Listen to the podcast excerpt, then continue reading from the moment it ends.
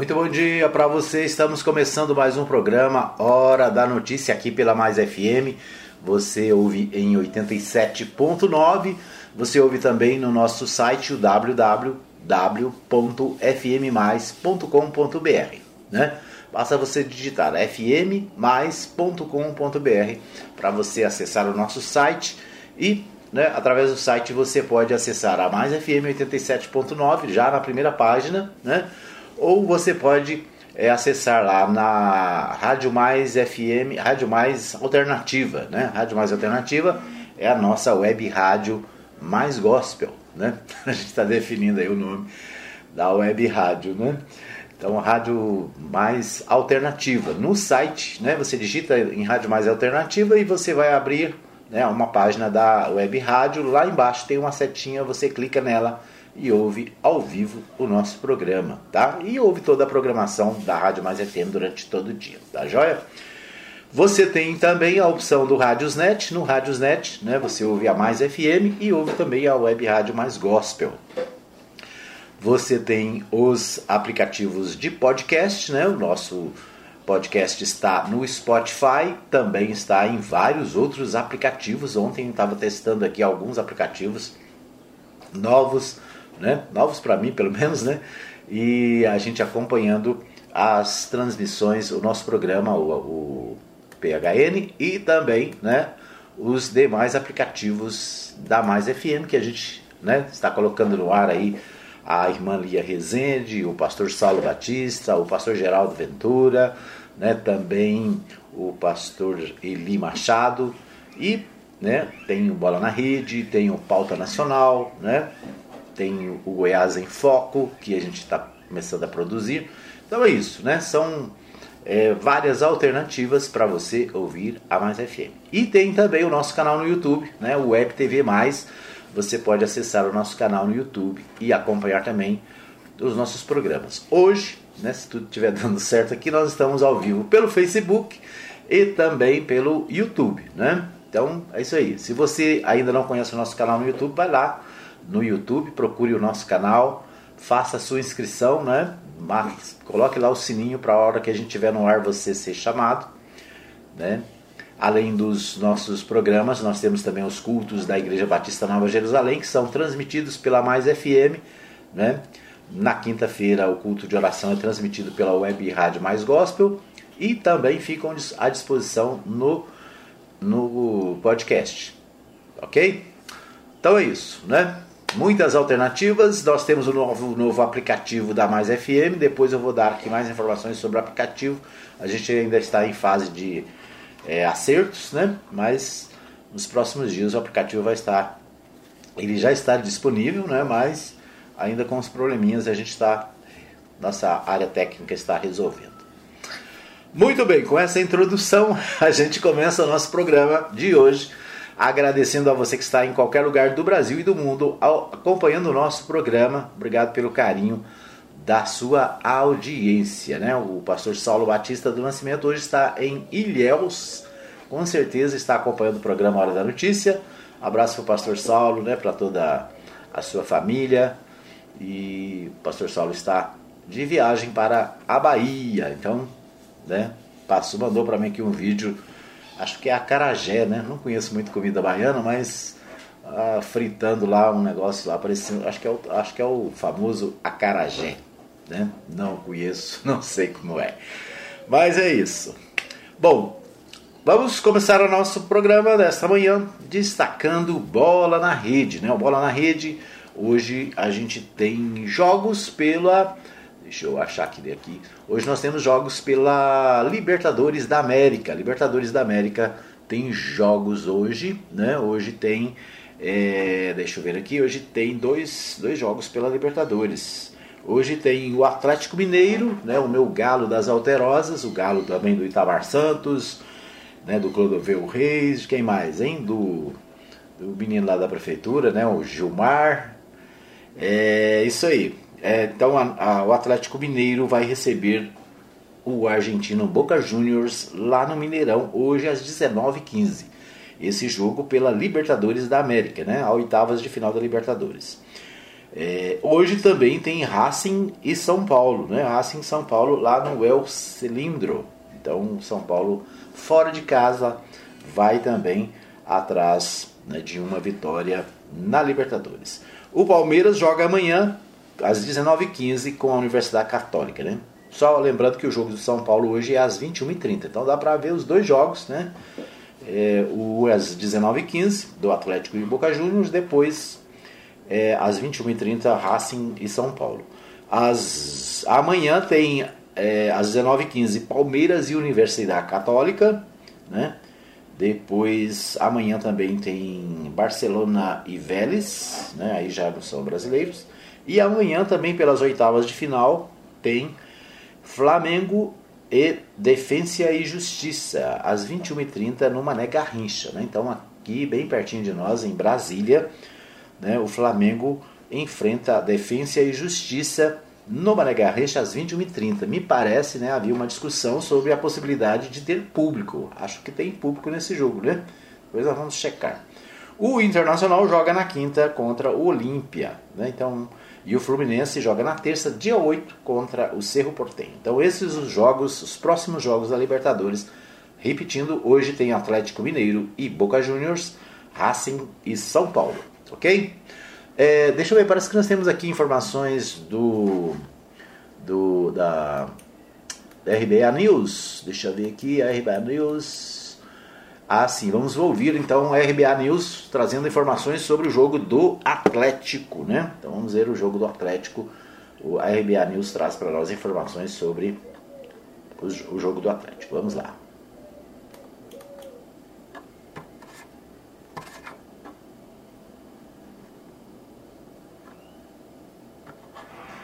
Só a vitória interessa ao Atlético Mineiro no jogo mais importante do ano até agora. Nesta terça, 7h15 da noite, no horário de Brasília, o Galo faz contra o temido Boca Juniors, em Belo Horizonte, o duelo de volta das oitavas de final da Libertadores. Quem vencer se classifica. Empate por 0 a 0, mesmo placar da ida, leva para pênaltis. Empate com gols dá a vaga nas quartas ao time argentino. De novo, o Atlético terá desfalques. Vargas está com Covid, Arana com a seleção olímpica e Guga foi afastado nesta segunda, depois de ser flagrado em uma festa com aglomeração, enquanto Hever e Keno devem ser vetados pelo departamento médico. Assim, um possível galo tem Everson Mariano Alonso Natan Silva e Dodô, Alan Tietê e Zaratio, Nacho Fernandes, Savarino e Hulk. Na véspera da partida, o lateral Dodô falou com a imprensa e disse que o Atlético mostrou semana passada na Bomboneira que tem totais condições de conquistar a classificação. Difícil falar sobre o que tem que fazer diferente, né? Na minha opinião, a gente não fez um, um jogo ruim na Argentina. Acho que a expectativa sobre a nossa equipe é grande pela, pela qualidade que a gente tem, mas um empate na bomboneira acho que nunca foi resultado ruim, né? não só nessa Libertadores, como em qualquer uma. Né? Retrospecto dos brasileiros lá, a gente sabe que não é dos melhores. Então acho que o empate lá uh, não foi ruim, a gente fez um, um jogo bom e mas a gente espera uh, vencer aqui em casa, né? Acho que a gente precisa da vitória e é isso que a gente vai buscar amanhã. A expectativa é que seja uma partida tensa, não só pelo peso dos dois times, mas por tudo o que aconteceu nos últimos dias. Por exemplo, a diretoria do Galo reclamou da recepção que teve na Argentina, nos protocolos adotados, e disse que o Boca seria tratado igual no Brasil, além de reclamar de uma suposta pressão dos hermanos quanto à arbitragem junto à Comebol. Sem esquecer que o árbitro e o operador do VAR do jogo de ida, que anularam o gol do Boca, foram afastados. Questionados sobre esse clima quente, Dodô fugiu das polêmicas. Acho que a reclamação deles ficou uh, muito em, base, em, por causa da, do VAR, né? Mas na minha opinião, uh, o VAR tomou a decisão correta, né? A, único, a única polêmica que teve na decisão foi que por, por causa do mau, mau, funcionamento do VAR, do VAR, né? Que não funcionava na comunicação, mas de resto não, não, tem, não tem nada a declarar, né? O, o lance por si só já, já mostra que a decisão foi, foi correta E o clima de Libertadores é sempre particular, né? Tem sempre uh, um ambiente diferente, apesar de a gente estar jogando sem torcida, né? Mas uh, em relação à arbitragem, ao adversário, né? Acho que a Libertadores é uma competição particular e e tem as suas peculiaridades e faz parte, a gente já está tá acostumado. O Atlético chega para o duelo com o Boca embalado por uma sequência de cinco jogos sem perder, enquanto os argentinos chegam sem o ritmo ideal, uma vez que antes do duelo de ida estavam sem atuar há um mês e meio. De São Paulo, Humberto Ferretti. RBA News. Muito bem, ouvimos aí Humberto Ferretti, direto de São Paulo, trazendo informações sobre a Copa Libertadores da América, né? Obrigado, Humberto Ferretti, sempre participando com a gente trazendo as principais informações do esporte, né? Bom, então esses destaques do, da, da, da, Libertadores da América, né? Mas tem hoje também, é, hoje também tem Sul-Americana, né? Hoje tem Grêmio e LDU pela Sul-Americana. Hoje tem também Atlético do Paraná e América de Cali pela Sul-Americana, certo? Amanhã, quarta-feira, na Sul-Americana tem Bragantino e Independiente. E na quinta tem Independente Santos. Então, né, a Sul-Americana também, essa semana tem jogos, inclusive hoje, Grêmio e LDU, Atlético Paranaense e América de Cali. No Brasileirão, ontem, ontem teve América, o, o último jogo da, da rodada, né? América 0, o América Mineiro 0 e o Sport Recife 1, um, né? Então, é, ontem teve a, o último jogo da rodada do Brasileirão. Né? O Brasileirão, portanto, é, aí de vento em popa. Ontem apenas um jogo, né? E hoje não tem nenhum jogos, né? Hoje não tem jogos. Os jogos começam na quarta-feira, né? Amanhã tem é, aqui vários jogos. Flamengo e São Paulo, Atlético e Bahia, que mais? Santos e Atlético Goianiense.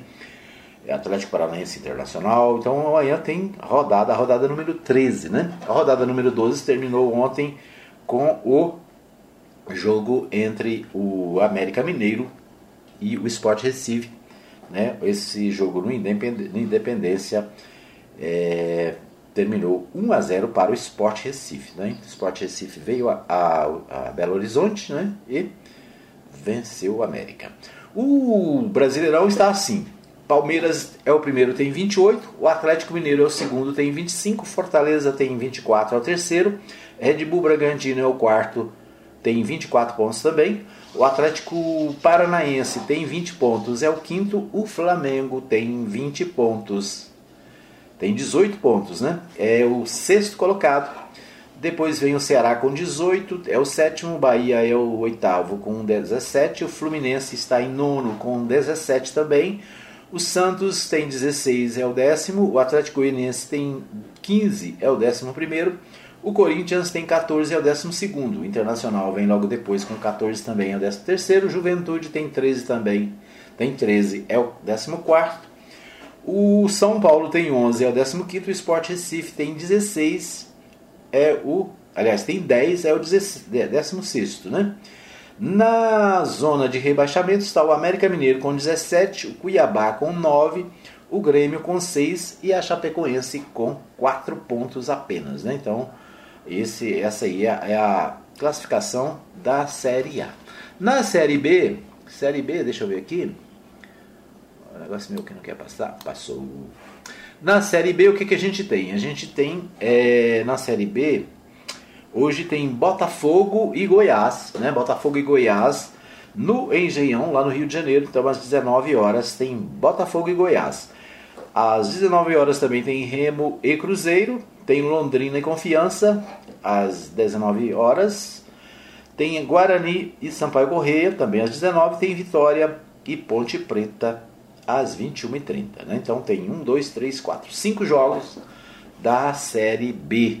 Né? A Série B é, hoje tem jogo do Goiás, amanhã tem jogo do Vila Nova. Amanhã o Vila Nova recebe o Brusque lá no Oba, né? Então, vamos ver a classificação da Série B, para a gente fechar aqui o Bola na Rede.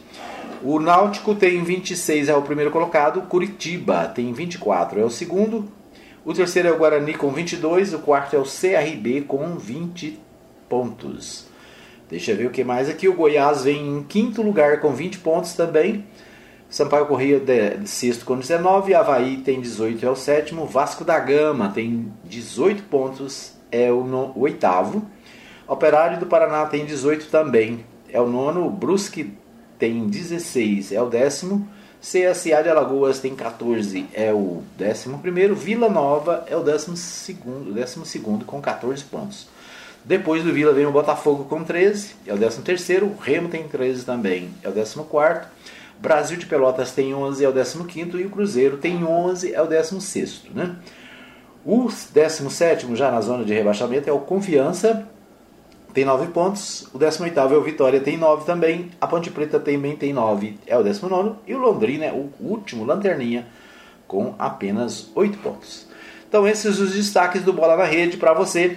Obrigado pelo carinho da audiência no nosso Bola na Rede, que está no, no aplicativo, no podcast de forma separada, né? Você pode ouvir só o Bola na Rede no podcast. O programa inteiro você ouve também no podcast do Spotify e vários outros aplicativos. É isso aí. Então esses os destaques do Bola na Rede. Né? O... Deixa eu ver aqui. Bom, nós vamos para um pequeno intervalo, voltamos daqui a pouquinho com mais informações para você no programa Hora da Notícia. Fica aí que eu volto já já.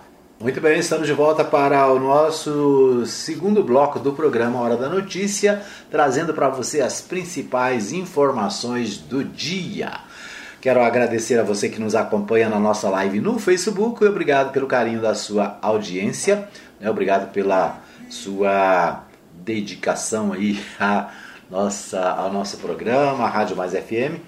Para você que também está no YouTube, nosso obrigado, né? Você que está conhecendo o canal do YouTube, faça aí a sua inscrição, né? Para que você possa ser um dos nossos inscritos, receber em primeira mão as notificações quando a gente estiver no ar, né? É isso aí. Então, obrigado pelo carinho. Lembrando para você que o nosso programa está no podcast, né? Você pode é, ouvir em qualquer lugar do mundo, a qualquer hora do dia ou da noite, né? Você pode ouvir o podcast no Spotify ou no seu aplicativo de podcast preferido. Né? Você vai encontrar em vários lugares o nosso podcast para você acompanhar o programa em qualquer lugar. Quero abraçar o pessoal que nos ouve pela web rádio Mais Gospel, né? Na Mais Gospel a gente tem a, a reprise do programa às 15 horas, depois às 20 horas novamente juntamente com a Mais FM e às 3 da manhã, né? Um horário alternativo para você ouvir né, de madrugada, ou aqueles que estão na Europa vão ouvir pela manhãzinha, né? 3 da manhã. Aqui no Brasil, na Europa é 8 horas da manhã. Então a ideia é que né, os nossos ouvintes europeus possam ouvir o programa antes de sair para o trabalho, né? Como aqui no Brasil. Ou né, logo depois no trabalho, sei lá. É isso aí, muitas possibilidades para você ouvir o programa Hora da Notícia.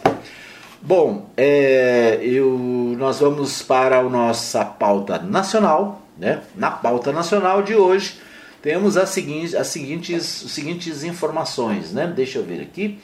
É, Bolsonaro diz que deve vetar fundo eleitoral de 5 bilhões para 2022. É,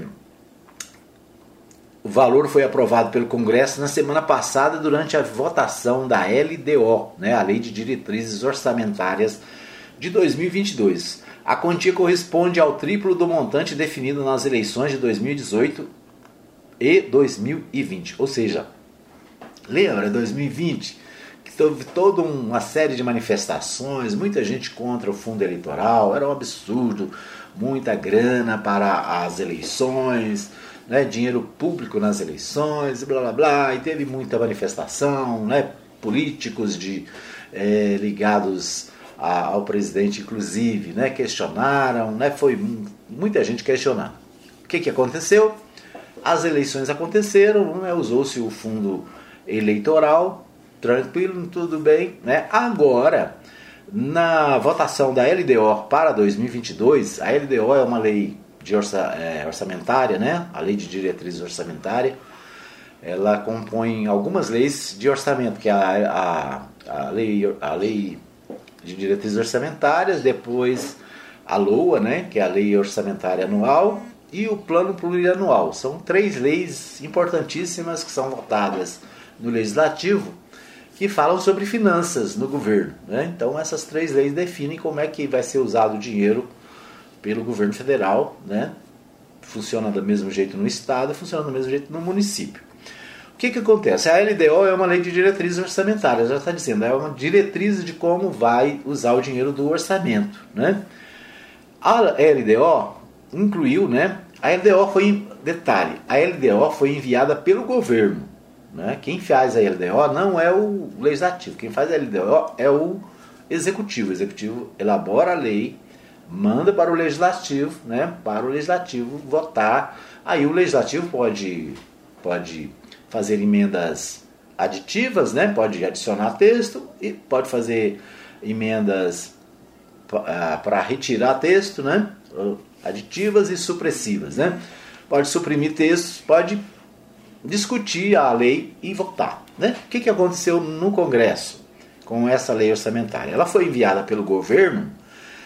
Detalhe: quem estabeleceu o valor para o fundo eleitoral foi o próprio governo. Né? Então foi o executivo que mandou para o legislativo estabelecendo o valor para o fundo eleitoral. Na hora de votar, né, alguns é, pediram para votar em separado. Não, vamos votar esse assunto separado, né? Vamos votar isso aqui em destaque. A ideia, a palavra usada é destaque. Vamos destacar isso aqui. E hum, acabou que não destacou e, e foi votado o projeto do jeito que ele veio do executivo. Né? Ou seja, foi votado. Aí o que aconteceu? Aconteceu que o, o, fundo eleitoral foi aprovado nesse nesse, na LDO, né? Não precisava estar lá, podia estar sendo votado separadamente, mas foi votado. E votado por maioria no Congresso. Quem votou a favor? Claro, né? Ah, o dinheiro é para usar onde? É para usar nas eleições de 2022. Quem que vai estar nas eleições de 2022? É a eleição para presidente, eleição para senadores, eleição para deputados, eleição para governadores e deputados estaduais, né? Ou seja, interessa diretamente a quem essa grana? Aos deputados federais atuais que vão ser candidatos à eleição, ou que vão ser candidatos a governadores, ou seja, interessa a eles, né? Quem é que votou? Eles, né? Então, é claro, tem que ser, é eles, não tem outras, outras pessoas para votar. O detalhe, né, outro detalhe interessante é que os aliados do presidente Jair Bolsonaro, inclusive o deputado que é filho do, do, do Jair, né, votaram favorável ao novo fundo eleitoral. Favoráveis. A Carla Zambelli, lembra da Carla Zambelli, aquela de Brasília, que é, que é da presidente da CCJ, né? Bolsonarista de primeira, votou a favor do fundo eleitoral. Aí esses é, aliados do governo foram para a rede social dizer que é um absurdo que votaram fundo eleitoral, que triplicou o fundo eleitoral, que são contra, que não sei o que, é uma imoralidade. Só que na hora de votar, votaram a favor. Né? Votaram a favor e fazem um discurso contra nas redes sociais. Por quê? Porque isso não é interessante para o eleitor. O povo, né? o povo fica com raiva porque está aumentando recursos para a eleição. Tudo bem, né? Agora, o presidente Jair Bolsonaro afirmou em entrevista divulgada na segunda-feira pela TV Brasil que deve vetar o fundo eleitoral de 5,7 bilhões para 2022. Na entrevista, ele respondeu duas, de duas formas. Primeiro, afirmou que vai vetar, depois que esta é a tendência. Né? O montante foi aprovado pelo Congresso Nacional na semana passada, durante a votação da Lei Orçamentária, LDO de 2022. Cabe a Bolsonaro sancionar a LDO integralmente, parcialmente ou vetar o texto. Né? Então ele pode é, é, sancionar, ou seja, ele pode assinar a, aceitando né? Integralmente do jeito que está, pode é, vetar. O que mais que ele pode fazer aqui? Diz aqui. Ele pode sancionar integralmente parcialmente ou vetar o texto. Né? Vetar significa não vale. Bom, a quantia do fundo 2022 de dinheiro público representa três vezes o valor de 2 bilhões previsto nas eleições de 2018 a 2022. É uma cifra enorme que, no meu entender, está sendo desperdiçada caso ela seja sancionada. Posso adiantar que você não será que não será sancionada, disse o presidente. Né? Eu tenho que conviver em harmonia com o legislativo. E tu, em tudo que eu apresento ao legislativo é aprovado e nem tudo que o legislativo aprova vindo deles eu tenho obrigação de aceitar do lado de cá. Mas a tendência, né, a tendência nossa é não sancionar isso daí em respeito ao trabalhador, ao contribuinte brasileiro, contribuinte brasileiro afirmou Bolsonaro em entrevista. Eventuais vetos do presidente e atrechos de projetos aprovados no Congresso Nacional devem ser analisados pelos parlamentares que podem mantê-los ou derrubá-los. Ou seja, se o presidente vetar, ele volta, o projeto volta para a Câmara e ele vai ser votado de novo se o veto vale ou não vale, né? Pode derrubar o veto. O detalhe aí é o seguinte, né? Não vai mudar, né? Pode escrever, não vai mudar. Por que, que não vai mudar? Porque a maioria dos deputados, né? Aqueles deputados que estão lá garantindo o governo, eles não vão deixar, né? Eles não, eles, eles é, o, o presidente precisa do Congresso, né? Precisa da Câmara tem o apoio do Centrão, né? Que é aquele povo lá que, né? Difícil, que estão em todos os governos. E então não vai vetar, né? É só jogando para a plateia a situação. Mas vamos acompanhar, né? Vai, vai, vai que eu estou errado e o presidente vete, né? E se ele vetar, vai voltar lá, a não ser que ele vete assim, eu vou vetar aqui, mas vocês já derrubam o veto, né? Tudo combinado. Bom, mudando de assunto, CPI decide evitar novos confrontos com Forças Armadas e Polícia Federal. Integrantes do grupo majoritário da CPI da Covid decidiram evitar novos confrontos com as Forças Armadas e a Polícia Federal. Segundo relatos feitos ao blog, senadores avaliaram que manter a tensão com essas instituições é cair numa armadilha que só interessa ao presidente Jair Bolsonaro. No dia 7 de julho, o presidente da CPI, Omar Aziz, disse que há membros do lado podre das Forças Armadas envolvidos com falcatrua no governo. Em resposta, o Ministério da Defesa e os comandos das Forças Armadas disseram que Aziz foi leviano e irresponsável. Né? Então, o, o presidente da CPI fez esse comentário, né, porque a, a, existem vários militares que foram chamados lá como testemunhas e a, o a suspeita de envolvimento em vários casos. E esse discurso dele acabou trazendo dificuldades em relacionamento e, é claro, as Forças Armadas reagiram com, nota, com notas duras, né? E agora a ideia é evitar esse tipo de constrangimento, né? Na verdade, desnecessário, né? Essa briga. Muito bem.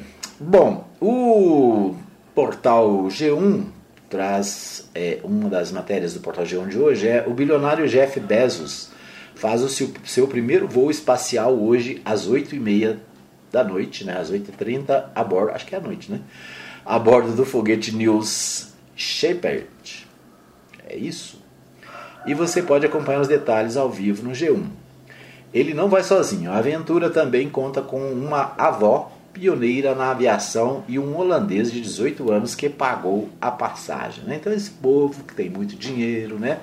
cheio da grana, eles resolveram dar uma volta no espaço. Né? Já eles querem conhecer o mundo lá de fora. Vai checar se a Terra é redonda mesmo, né? Vai checar lá de fora se a Terra é redonda. O fundador da Amazon né, não é o único bilionário na corrida espacial. Na semana passada, o britânico Richard Branson viajou a bordo de sua própria espaçonave construída pela Virgin Galactic, sua empresa de astroturismo. Né? Então, é, duas viagens aí, o pessoal resolvendo conhecer o espaço, né? está indo fazer uma viagem, né? tá como diria um amigo meu, no mundo da lua, né? Estão no mundo da lua. Muito bem, o portal UOL destaca, né, Folha de São Paulo, documentos da CPI da Covid expõem papel de Guedes no atraso das vacinas. temor fiscal em negociação com Pfizer ajudou a retardar a compra do imunizante e abriu porta da saúde para tratativas suspeitas. É, documentos da CPI da Covid expõem contradições do time do ministro Paulo Guedes da Economia sobre a elaboração da MP, medida provisória das vacinas. O negacionismo e a preocupação com o risco fiscal atrasaram a compra da vacina com a Pfizer. A, COVID, a CPI da Covid no Senado quer saber por que um dispositivo que facilitava a aquisição de vacinas da Pfizer e da Janssen foi eliminado da MP publicada em janeiro. Uma das minutas autorizava a União a assumir riscos e custos de eventuais efeitos adversos dos imunizantes, exigência das farmacêuticas. Em resposta à comissão, a pasta de Guedes disse que só foi chamada a se manifestar na sanção em março. Porém, documentos mostram a participação do Ministério da Economia em debates de minutas em dezembro. Planalto e Economia se alinharam contra exigências da farmacêutica americana. A resistência abriu porteira da saúde para uma série de negociações suspeitas eh, na aquisição dos de imunizantes. O presidente Jair Bolsonaro e Paulo Guedes temiam, além de eventuais efeitos colaterais, a ameaça de judicialização. Futuras ações poderiam aumentar o passivo financeiro da União. A decisão do governo de cortar o artigo retardou o negócio. O contrato com a Pfizer só foi assinado em 19 de março, de março, graças a uma lei de iniciativa do Congresso que permitiu repassar o ônus ao poder público. Então, né, questionamentos aí também das ações do ministro Paulo Guedes, o queridinho aí da, né, Paulo Guedes, que teria também atrapalhado a compra das vacinas com a urgência que precisava, né? Base de Bolsonaro tenta a redução do fundo para 4 bilhões como saída para evitar a briga do, com o Centrão. Né? Falei aquilo que eu falei agora mesmo, tá vendo? Caminho seria o envio pelo presidente de sugestão para alterar a lei orçamentária com a redução de cerca de 2 bilhões. A base do governo Congresso busca uma saída para Jair Bolsonaro vetar o fundo eleitoral de 5 bilhões e 700 bilhões sem comprar briga com o Centrão, principal grupo de apoio ao presidente no Legislativo. Uma solução levada ao Palácio e que contou com a simpatia de integrantes do governo envolve o envio de uma mensagem modificativa ao Parlamento para alterar a lei orçamentária anual e reduzir o valor destinado às campanhas eleitorais num patamar próximo a 4 bilhões. Então é aí a conversa já está sendo alinhada, né? Ou seja, o presidente veta, mas já veta com um acordo para que seja 4 bilhões, ao invés de 5,7, ou seja, diminui um terço, né? É, é aquela história, era, era 2, aumentou para 6, aí diminui para 4. Bom negócio, né? É, ou seja, né, vai, o fundão vai aumentar, queira você, queira não, né? O fundão já está aprovado e se houver veto, vai ser um veto de mentirinha, né? Um veto tipo assim, vamos reduzir um pouquinho aqui, vamos dar um desconto, né? Para acalmar os ânimos e não brigar com o Congresso, né? Não brigar com a turma do Central. É isso. Nosso, hoje nosso programa está diferente, né? Nós atropelamos a nossa pauta aqui. Nós vamos para mais um pequeno intervalo. Daqui a pouquinho a gente volta com o terceiro e último bloco do programa Hora da Notícia aqui na Mais FM. Fica aí que eu volto já já. Muito bem, estamos de volta para o terceiro e último bloco do programa Hora da Notícia. Hoje, dia 20 de julho de 2022. 2020, né? 21, 22, 2021. Oh, porque eu falei tanto em 22 agora há pouco, né? Mas hoje, 20 de julho de 2021 né? 2022 é daqui a pouco, tem eleições, por isso a gente falava aqui da, do fundo eleitoral no bloco anterior, né? Então, acho que é por isso que eu estou achando que está em 22. Muito bem, nosso programa traz para você as principais informações do dia, né? Os principais fatos, notícias do esporte, notícias nacionais, notícias do estado, notícias da cidade, todas as informações, as principais informações do dia você encontra aqui no nosso PHN, programa Hora da Notícia. O PHN está à sua disposição no Spotify e nos demais aplicativos agregadores de podcast. Você pode ouvir nosso programa em qualquer lugar, em qualquer lugar e a qualquer horário, né, nos aplicativos. Um abraço para o meu amigo pastor Saulo Batista do Nascimento, que hoje está em Ilhéus, né? Mandou para mim aqui uma, um videozinho de, de uma preparação lá, de um bolinho, acho que é o acarajé, né? Um abraço, pastor Saulo, e boa viagem, né? Ele deve estar de volta no meio da semana, né? Então, um abraço aí para o pastor Saulo. É, um abraço também para o pastor Marcos Rodrigues, está sempre ligado, né? E para o pastor Eli Lopes, Eli, Eli Machado, Diniz, né? Que agora também tem um podcast na Mais FM, podcast Manancial, né? O Manancial é o devocional dos batistas brasileiros, na voz do pastor Eli Machado, aqui na Mais FM, né, através do podcast. É, a gente já tem alguns né, já no ar, vamos colocar mais alguns aí nos próximos dias. E também né, o podcast da Imalia Rezende também está disponível, o pastor Saulo Batista também com o podcast é, Ponto de Vista Bíblico, né? Então, muitas opções para você no nosso podcast. Vai lá, confere o podcast da Mais FM. É só você digitar Rádio Mais FM, procurar, você vai encontrar o nosso podcast com muitas informações para você ficar bem informado, para você também ficar é, inspirado, né? Ter aí o seu crescimento espiritual com as nossas nossas mensagens.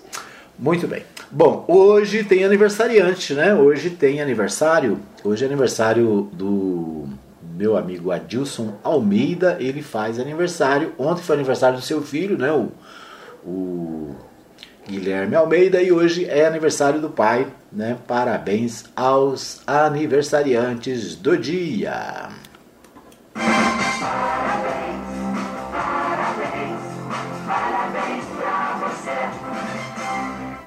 Muito bem, parabéns então aos aniversariantes, né? Fica aí a nossa homenagem da Rádio Mais FM. Bom, vamos às principais notícias aqui de Goiás, né? Para você, o, o Libório que está sentindo falta do Libório Santos. Nosso amigo Libório Santos está de férias, né? Tirou uma semaninha de férias.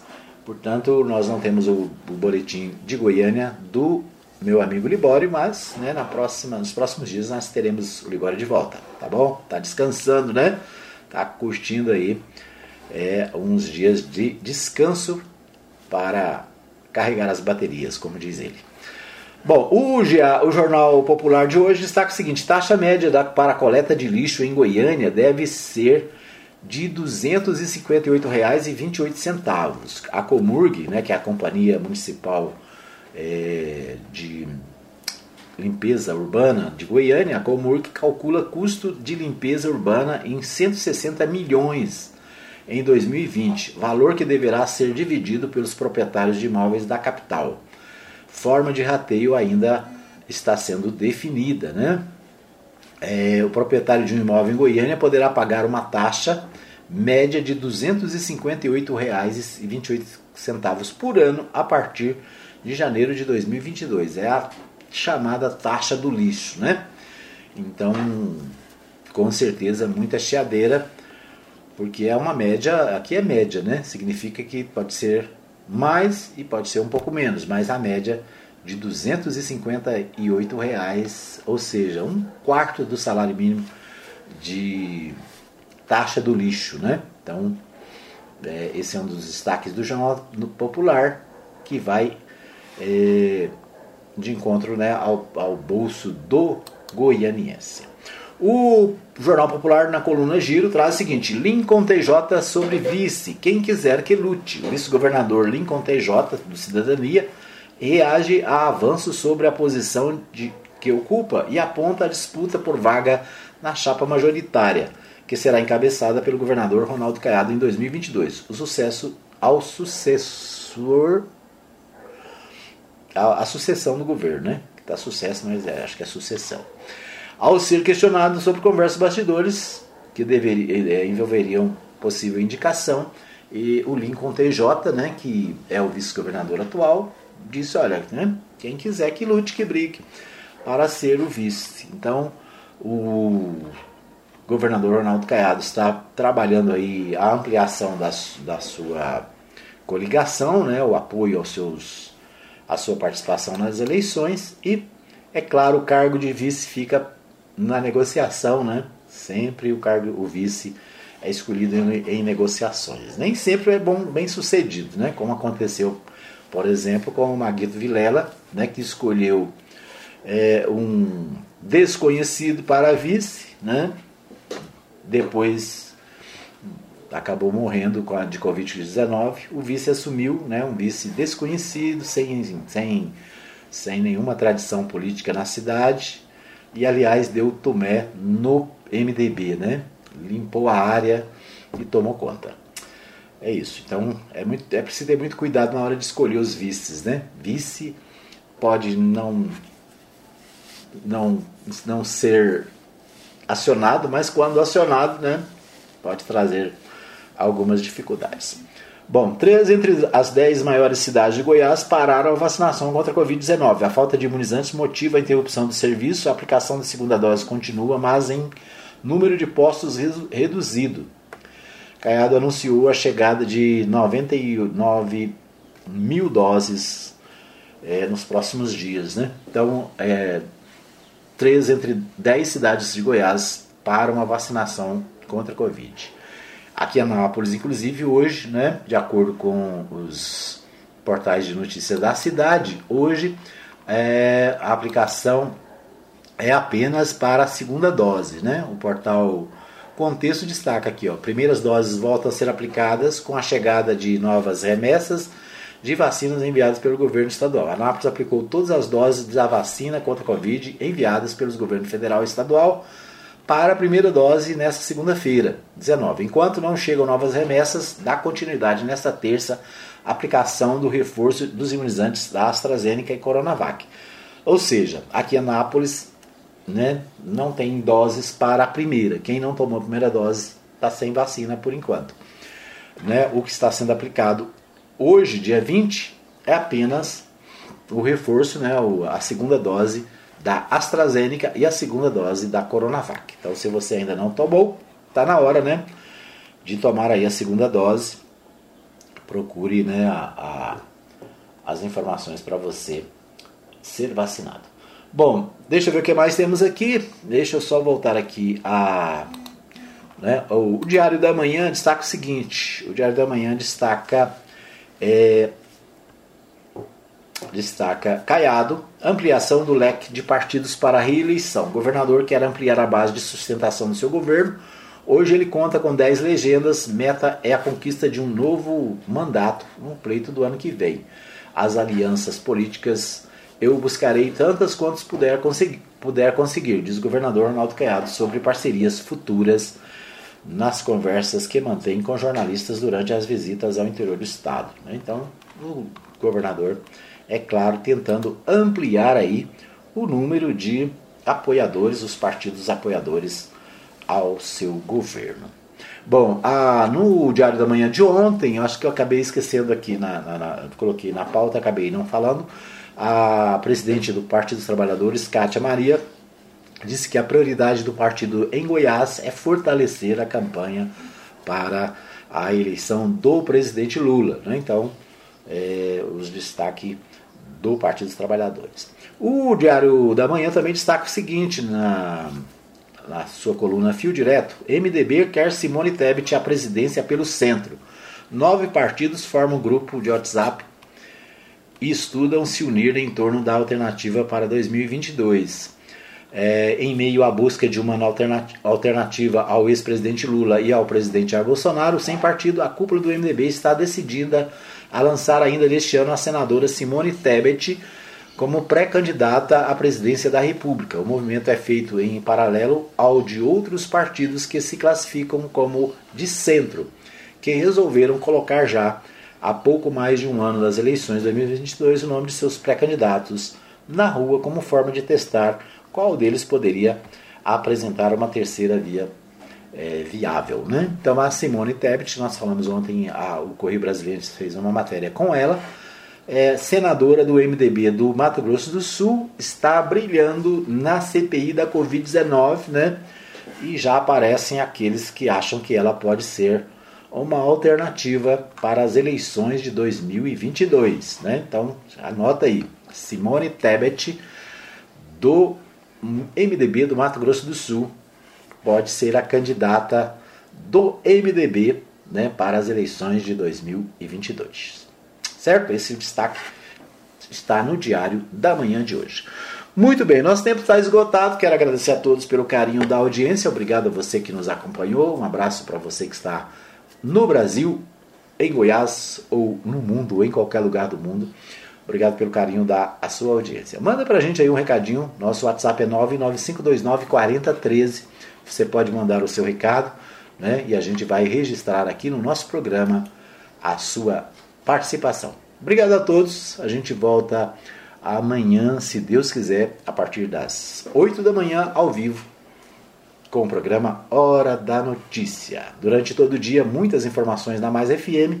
Né? Você tem a cada hora um bloco de informações de notícias né, no Mais News. Um abraço a todos e até amanhã, se Deus quiser.